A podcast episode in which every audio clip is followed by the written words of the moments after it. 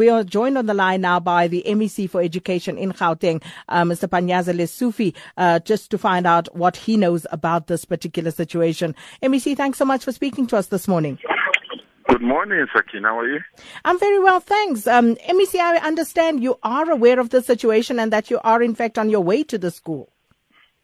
Yes, uh, I'm, I'm, fully aware. It was brought to my attention through uh, e-petition. I think there's some people on the social network representing learners at that school that sent me a petition um, late on Friday. Um, and then thereafter I was inundated uh, with lots of emails and phone calls from parents and worried learners uh, that they, they feel that if they go to school this morning, uh, they might be victimized. And I felt that let me go there uh, just to protect them first, but secondly to understand the situation, the problem, and give all parties an opportunity express to me and my team, and in a position to take action after that.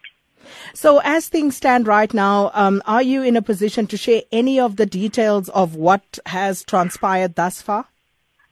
The petition that was sent to me uh, it relates to hairstyle. Firstly, secondly, it relates to freedom of movement, where learners believe that where, when they're in a group of more than two, uh, they are stopped and uh, they are questioned why they're in the group. They think that they are planning or plotting something.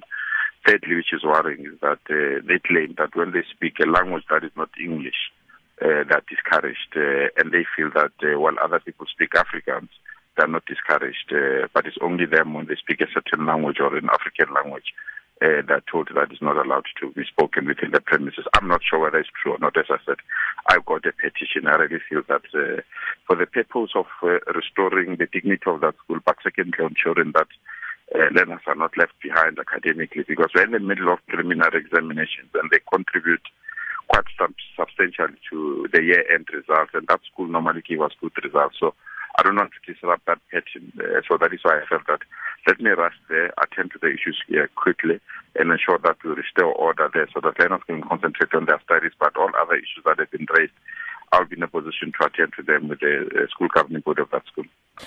MEC Panyaza Lesufi, thank you so much uh, for that update.